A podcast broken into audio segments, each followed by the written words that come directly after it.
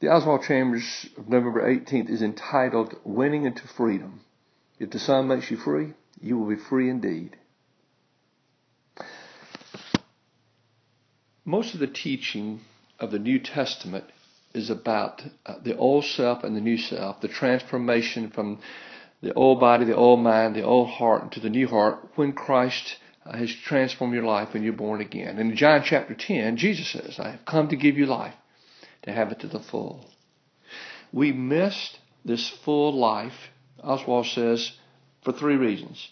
Because of sin, our own individuality, and wrong thinking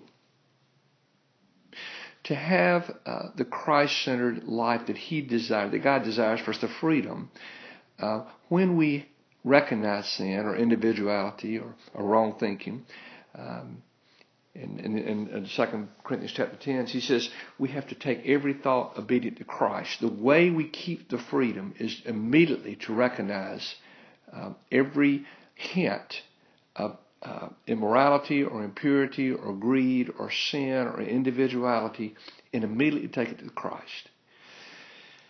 Um, individualism is not freedom, it's bondage.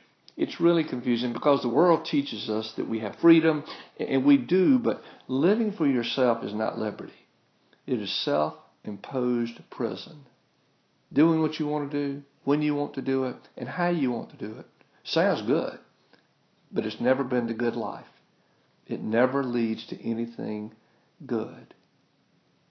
We have to oftentimes ask the prayer, and I pray this quite often Lord, protect me from me, the natural desires of myself, my imposed deadlines and desires, and my good life in exchange for what you can give.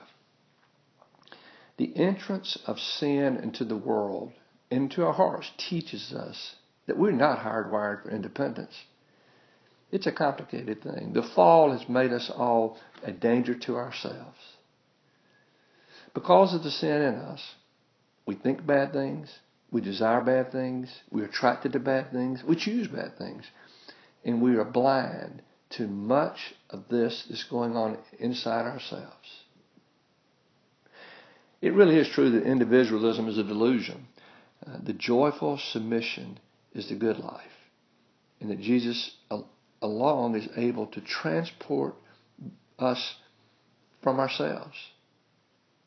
If you find more joy in serving God than yourself, you know that grace has entered your door. And because only grace has the power to rescue you from you.